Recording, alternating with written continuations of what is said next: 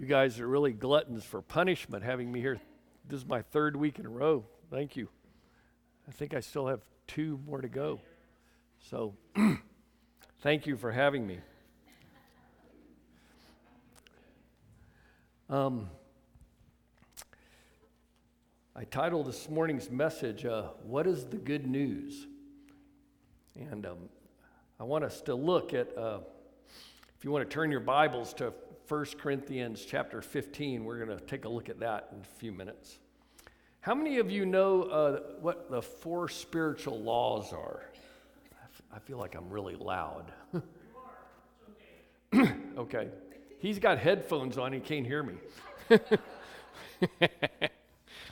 um, how many of you know what the four spiritual laws are?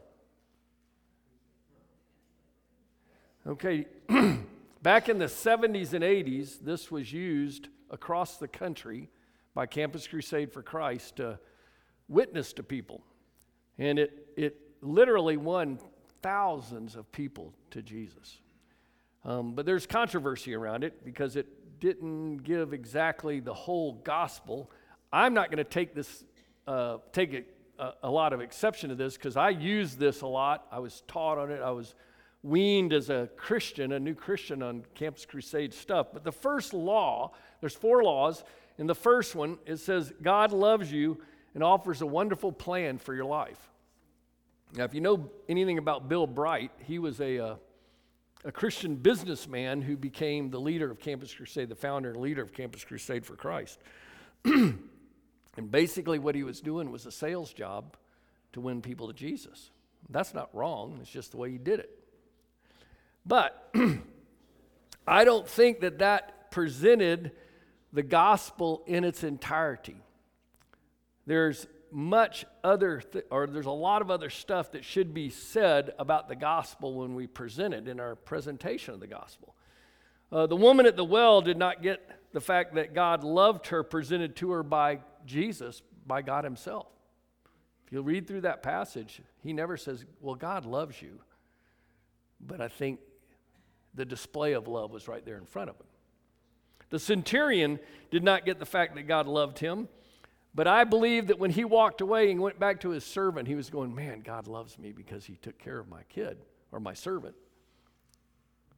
He didn't have it presented right dead in front of him. I'd ask the question how many thousands of people were healed during Jesus' ministry and most likely did not hear straight out that God loved them or that they had to repent from their sin or that Jesus was going to take them to heaven if they believed. I don't, you know, I was thinking about this.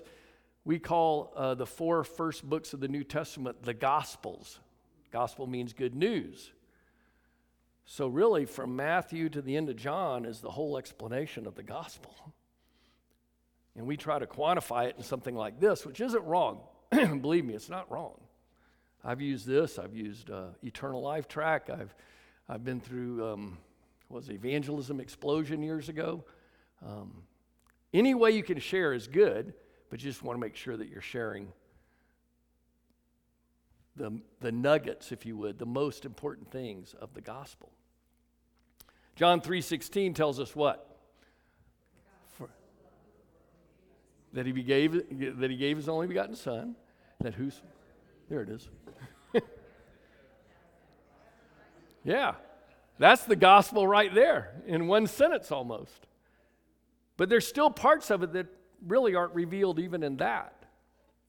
We need to have a basic understanding of God's grace at some level when we present the gospel. Remember, the New Testament calls new believers newborn babes not physically newborn babies, but spiritually newborn babies, and their understanding of what and who God is and, and what He wants from us. I think at times we mistake the maturing process of a new Christian for the actual depth of the gospel. It's pretty deep, really. There's a lot to it. And again, we try to outline it so we can present it at times.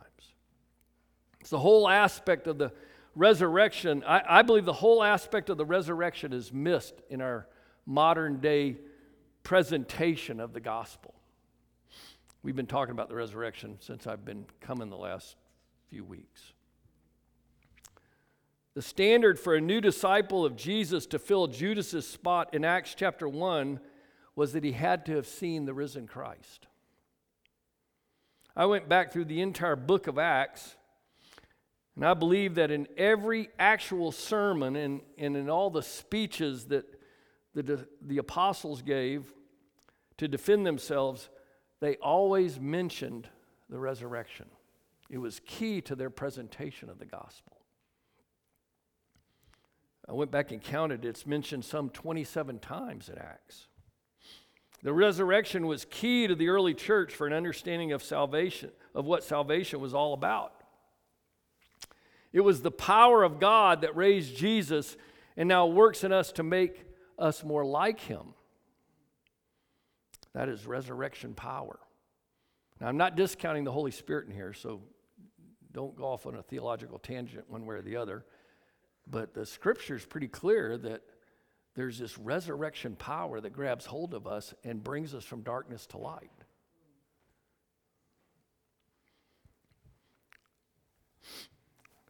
I know for me that the resurrection has not always been a part, or very rarely a part, of my presentation of the gospel when I go to share it with someone.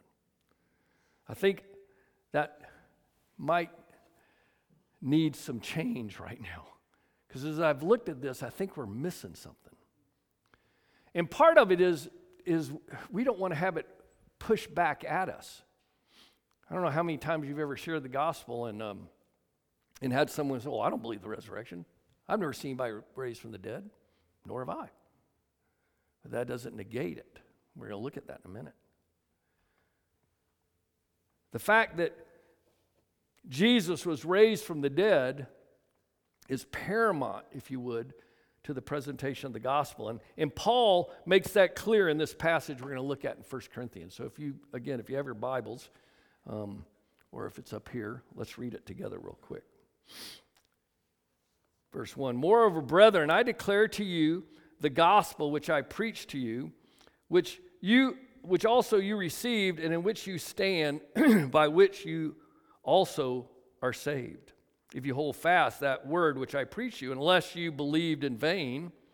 For I delivered to you, first of all, that which I also received, that Christ died for our sins according to Scripture, and that he was buried, and that he rose again the third day according to Scriptures, and that he was seen by Cephas. Cephas was Peter. And then by the twelve. After that, he was seen by over 500 brethren at once, of whom the greater part remain to the present, but some have fallen asleep. After that, he was seen by James, and then by all the apostles. Then, last of all, he was seen by me also as one born out of due time. For I am the least of the apostles, who am not worthy to be called an apostle because I persecuted the church of God. But by the grace of God, I am what I am, and his grace towards me was not in vain. But I labored more abundantly than they all, yet not I, but the grace of God which was with me. Therefore, whether it was I or they, so we preach, and so you believed. Now, if Christ is preached that he has been raised from the dead, how do some among you say that there is no resurrection of the dead? But if there's no resurrection of the dead, then Christ is not risen. And if Christ is not risen, then our preaching is empty and your faith is also empty. Yes, and we are found false witnesses of God because we have testified of God that he raised Christ, whom he did not raise up, if in fact the dead do not rise. For the dead do not rise, then Christ is not risen. And if Christ is not risen, your faith is futile, you're still in your sins. Then also, those who have fallen asleep in Christ have perished. If in this life only we have hope in Christ, we are of all men the most pitiful or pitiable.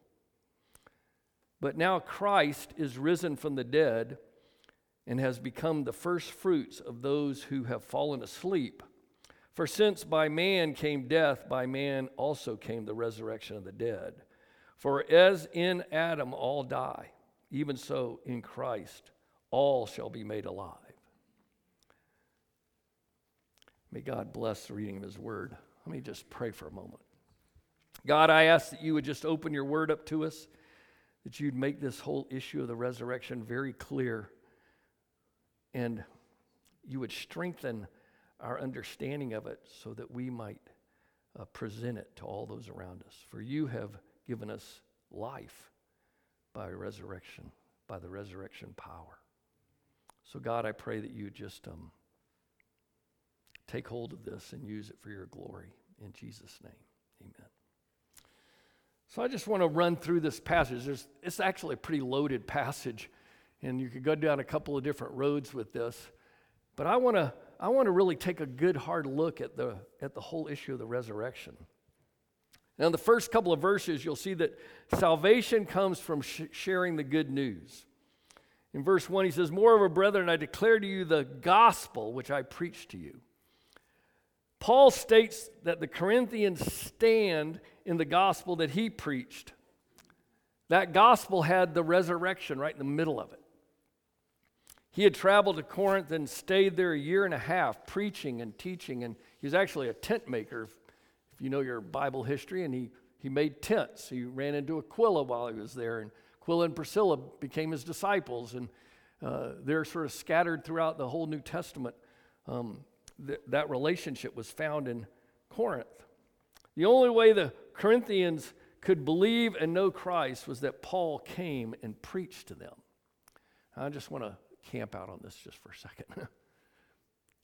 the only way anyone can know and come to Christ is, so, is when someone tells them.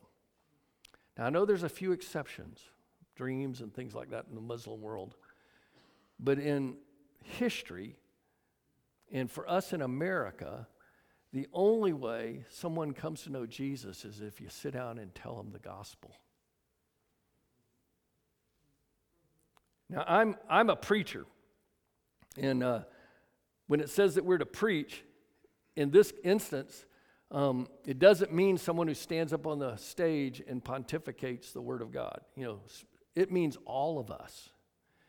Actually, my job description as a when I was a pastor, and now to help you is in your while you're searching for a pastor, the job description in Ephesians chapter four is is that the pastor is to equip the saints for the work of the ministry. What's the work of the ministry?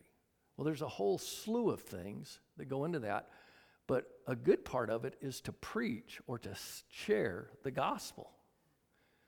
And I want to tell you, uh, I believe that every church is an outpost for God's army to, to share the gospel. And, and when we don't share, then we nullify, in one sense, what God wants us to be doing. If you would, we become derelict in our duty to the king.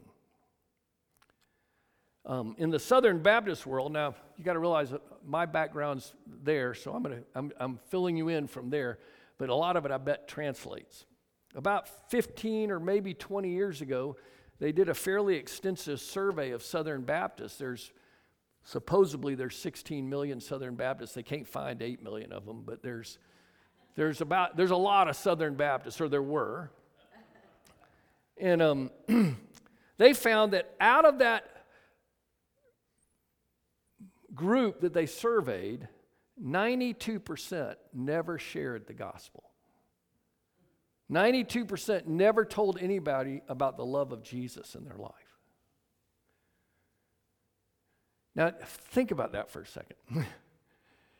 Let's just say 8 million Southern Baptists won one person a year to Christ, I think it's in about eight or 10 years, the entire United States would have been evangelized.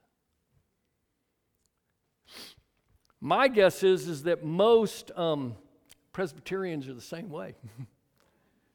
I love you when I say that. I'm not picking on you. But I'm, I'm, I'm asking you to think about do you, have you shared the gospel with anybody? Have you looked for the opportunities to give the love of Christ to somebody? Even to talk to them, what we're going to talk about this morning, about the resurrection. That's vitally important. And because the church in America generally has been asleep and not really shared the gospel, there, has been the Billy Grahams and the Luis Palaus and, you know, all the different big evangelists, and they've done a great job in, in one sense. But the church, you and I, the individual soldiers of the church, when we're not sharing the gospel, we're getting what we're getting right now. we're seeing the fruit of what Satan has done to gag the church. And I believe that's showing up in all of our national stuff because there's no salt and light right now that should be getting involved in the church or getting involved in the nation, excuse me. So just think about that, okay? It's right here in the front part. Moreover, brethren, I declare to you the gospel which I preached to you. He had to preach it first, he had to go tell them first. You and I are responsible to telling, and we ought to be looking for opportunities. I don't, I don't know if, you know, when you get old, you don't remember what you did before, but I, I don't think I've ever shared this. But um, when I first got saved, uh, Bobby Mitchell was the bo- boss of my company. He's in his 80s now. And um, I went into his office. I'd been saved about four days.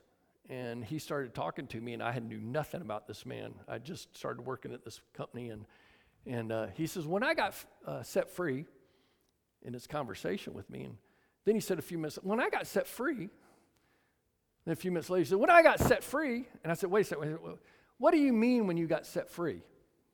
Had me right there shared the gospel with me right off the spot. Took me to the, a businessman's Bible study that discipled me for years, led by a Campus Crusade guy. And that's where some of this comes from. Figure out a way to share the gospel. Salvation can only come from one sinner saved by grace, sharing with other sinners the hope we have in Christ. Second thing I want you to see from this I call it the specifics of the salvation message. And Paul basically what he does is he outlines three main headings and then he gives you one result in these next uh, few verses. Verse 3 says, For I delivered to you first of all that which I also received, that Christ died for our sins, according to the scripture. Christ died for the sins of those who will accept him. He paid the price for our sins. All have sinned and fallen short of the glory of God. Romans 3 23. Paul most likely explained to the Corinthians what the Bible says about sin and the fact that it separates us from God. Vance Havner, I got to hear him a couple times. He was this great old Baptist preacher. He started in the 30s, and um, he preached till he, oh, I think he was 89 years old. And uh, funny as the day is long. You can pick him up on YouTube if you ever want to hear a, a great old, just country Southern Baptist preacher who was extremely smart. but he used to say, he said, you know what? You got to make sure they're lost before you can find them. Sometimes you have to explain to people that they are sinners and they need a Savior.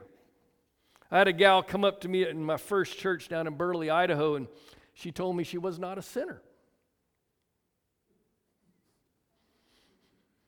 So I went through the scripture with her, but that didn't seem to faze her. So I went to this fellow that was a friend of mine. His name was Herb Stoneman. And I said, Hey, this happened to me. How, how do you deal with that? He says, Oh, that's, that's no problem. I've had people say that to me. I said, What do you say? He says, Well, I just say, Can I speak to your spouse? that just sort of settles it real quick. We're all sinners. We all have problems. We all have hidden sins. We all have things that we do that we're not pleased with or that we know are wrong. The Bible's very clear. Christ came to save sinners. If you don't think you're a sinner, you're not ready to get saved. So sometimes you have to qualify somebody and help them understand. You know, for all have sinned. All that have sinned, now all are qualified.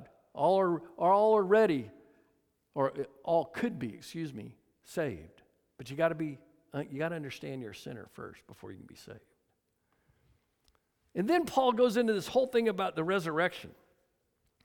Look at verse 4 again. he says, And that he was buried, and that he rose again the third day according to the scriptures, that he was seen by Cephas. And then he goes on about these different, this whole group of people that have seen him.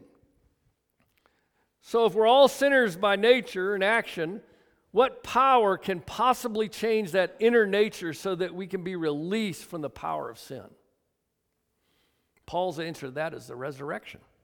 So he goes from the fact that we're sinners and then he goes right into the resurrection. I don't know about you, but that isn't what I hear in most modern presentations of the gospel. But that resurrection thing is so important because it's the power of the resurrection that sets you and I free from sin. If Jesus didn't rise from the dead, raise, I don't, know if, I don't know if my English is right there, but if he didn't rise from the dead, then you and I cannot overcome sin. Not only did he show that he was God when he was raised from the dead, but he showed that he could overcome death, and the cause of death is what? Sin. For the wages of sin is death. The resurrection is vitally important in terms of understanding how we can live out the Christian life, how we can ultimately become Christians.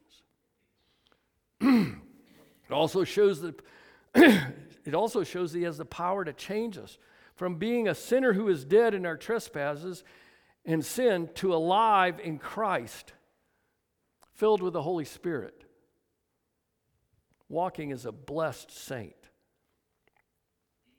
It, uh, turn over to Ephesians chapter 4 real quick. Paul gives a good explanation of, of what he means by this in Ephesians chapter 4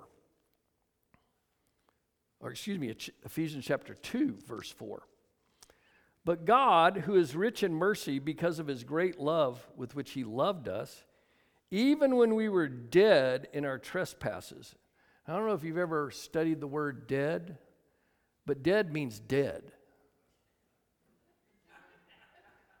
I mean, let's just let that sink in for a second. Dead means dead.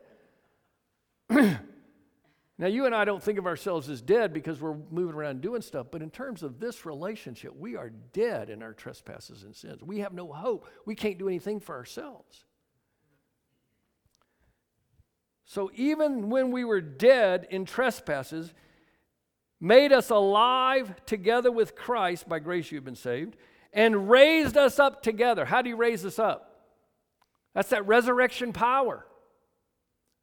He raised us up with him. When Christ was raised up and we put our faith in him, then we're raised up. It says, going in the, in the passage, it says that we're seated with him and made us sit together in the heavenly places in Christ Jesus, that in the ages to come he might show the exceeding riches of his grace and his kindness to, toward us in Christ Jesus. I'm going to stop there. But that power of resurrection raised us up and it seats us with Christ in the heavenly places. That's what, that's what this whole thing about the resurrection is really all about. It's not just that Christ himself was raised. We're going to celebrate that on Easter. Yes. But it's the fact that because we put our faith in Christ, we will be raised. Paul pretty much makes that clear here in the next few verses. When his power works in us to save us, and he saves all kinds of sinners, God's resurrection power is seen. Paul also wanted all to know that multiple people had seen the risen Christ. Look, look at the bottom part of that.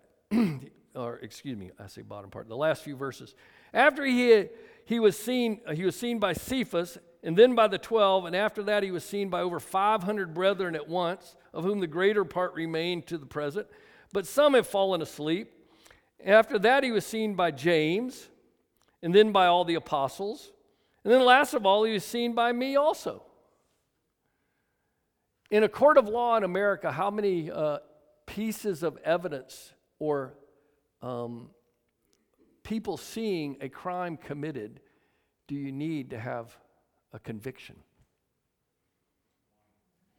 One really good one, or two for sure? Two corresponding pieces of evidence or someone seeing something happen, it's a done deal. So the Holy Spirit had Paul say, Hey, look, there's about 540 or 50 people who saw the risen Christ. And you can go interview them if you want. They hadn't all fallen asleep yet, they hadn't all died. Just go find out for yourself. And we fortunately have it in history. Jesus was raised from the dead, and all these different people saw it.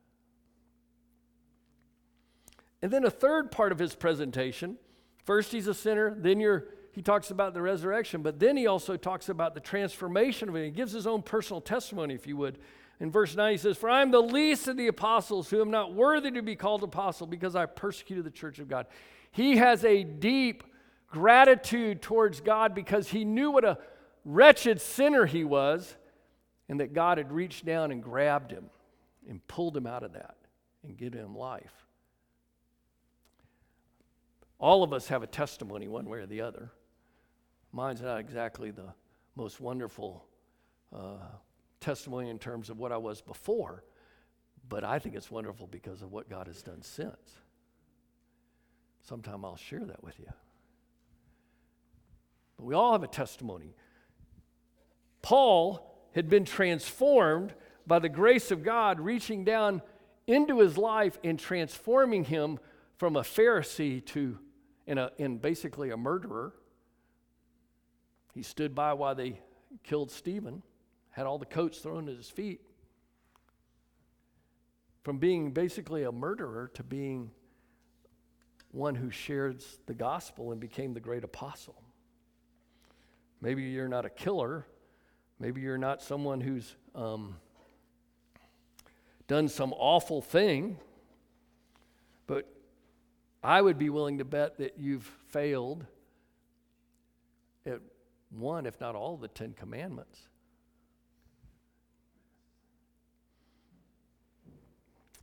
One of them says uh, you're to honor your father and mother. You know, if you honor your father and mother, you're honoring God. So if you don't honor your father and mother, boom, you're, you're sinning against God. Anybody ever been mad at their parents? I know some of y'all are parents now, and you're like me or granddad, but I can remember being mad and dishonoring my parents. It says we're not to be greedy. I'm not going to go down all 10 of them, but I'm just going to hit on a few of them. But we're not to be greedy. We're not to covet, is what the word, the Old Testament word is. But you know how you figure out whether you're coveting or not? Do you trust God with your finances? I have nothing to do with the finances of this church.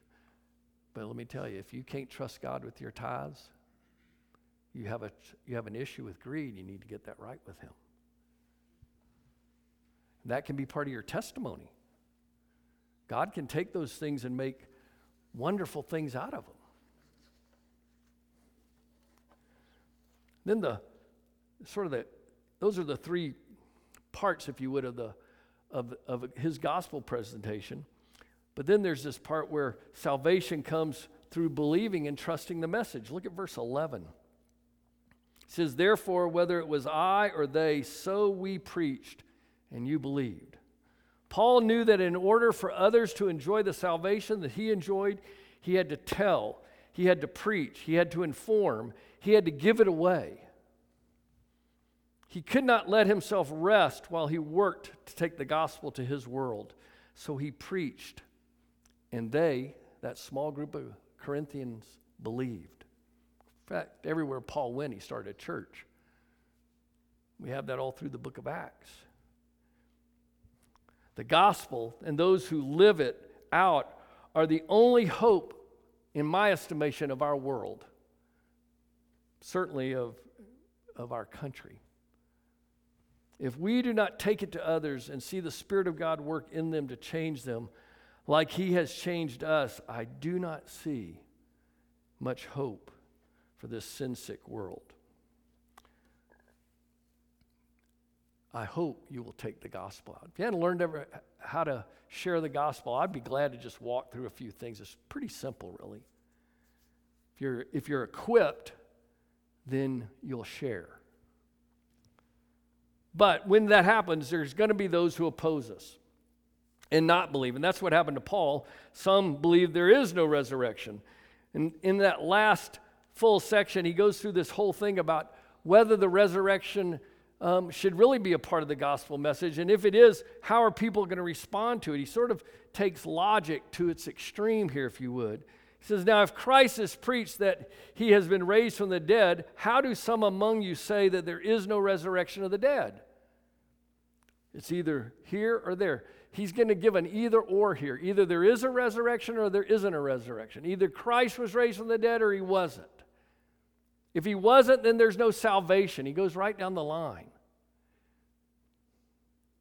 If I preach the resurrection, and I'm paraphrasing here, but if I preach the resurrection and there is no resurrection, then I'm a liar.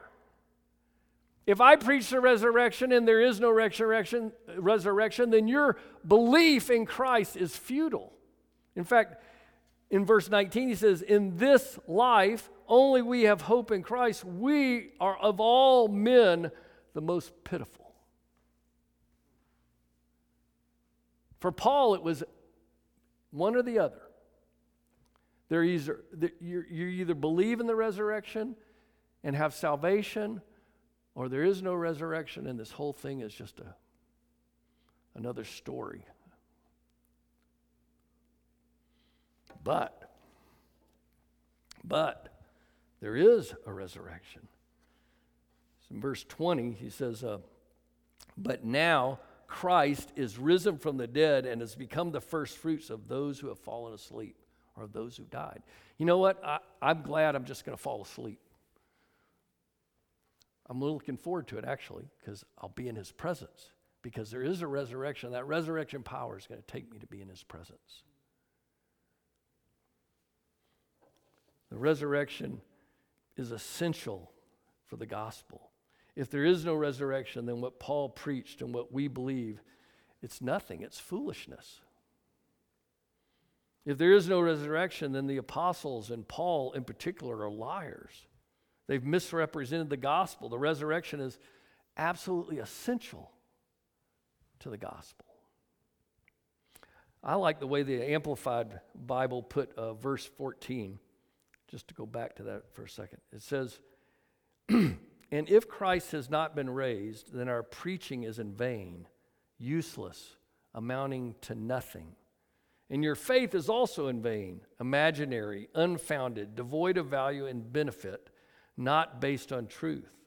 Verse 15, we are even discovered to be false witnesses, that is, misre- misrepresenting God, because we testified concerning him that he raised Christ from he raised Christ whom he did not raise, if in fact the dead are raised. Paul's saying that his belief in the resurrection is so strong that he would stand before God as a liar if it weren't true. that's coming from a Pharisee. The resurrection is absolutely important, it's absolutely central. We're about to celebrate it. Easter's, I, I started this whole series saying Easter is, is key to the gospel. It's, it's, the, it's basically the primary re, uh, uh, celebration for the Christian gospel across the world. It's what makes us different. And I believe it's what will eventually um, bring us to the point of seeing millions across the world saved. Re- in uh, verse 21, let me just finish it. I've sort of jumped around a bit, but for since by man came death, by man also came the resurrection of the dead. For as in Adam all died, even so in Christ all shall be made alive. The resurrection shows that we have hope for the future in being made alive today in Christ. Adam brought death, Christ brought life. Do you have his life this morning? Do you have that resurrection life living in you? The truth is that Christ has been raised up, the first in a long legacy of those who are going to leave cemeteries. I like that. That's from the message translation, by the way. Says, verse 20, but the truth is that Christ has been raised up, the first in a long legacy of those who are going to leave the cemeteries. I'm going to leave the cemetery. I may be buried in one, but I'm going to come out of it. And if you believe in Christ, you're going to come out of it as well. Let's pray. Lord Jesus, I thank you that you were raised from the dead, that you're no longer in a grave somewhere, you're no longer on a cross suffering, but you're seated at the right hand of God the Father in the heavenlies. And you've raised us up by your resurrection power to be uh, new um, beings in Christ. And so, Father, I pray this morning that we might um, recognize how great our salvation is, recognize the need to uh, share the gospel with whomever we meet. And then, Lord, I pray that we might just uh, begin to realize and understand something of that resurrection power that makes us new in Christ. Lord, um, if there's anybody here this morning who hasn't ever uh, given their heart and life to you, has never uh, turned from their sin and said yes to the Savior, I pray that this morning they might do that. They might simply say, I'm a sinner in need of you. And I ask that you come and um, take residence in my heart and transform me by your resurrection power. Lord, bless, bless our time now in Jesus' name.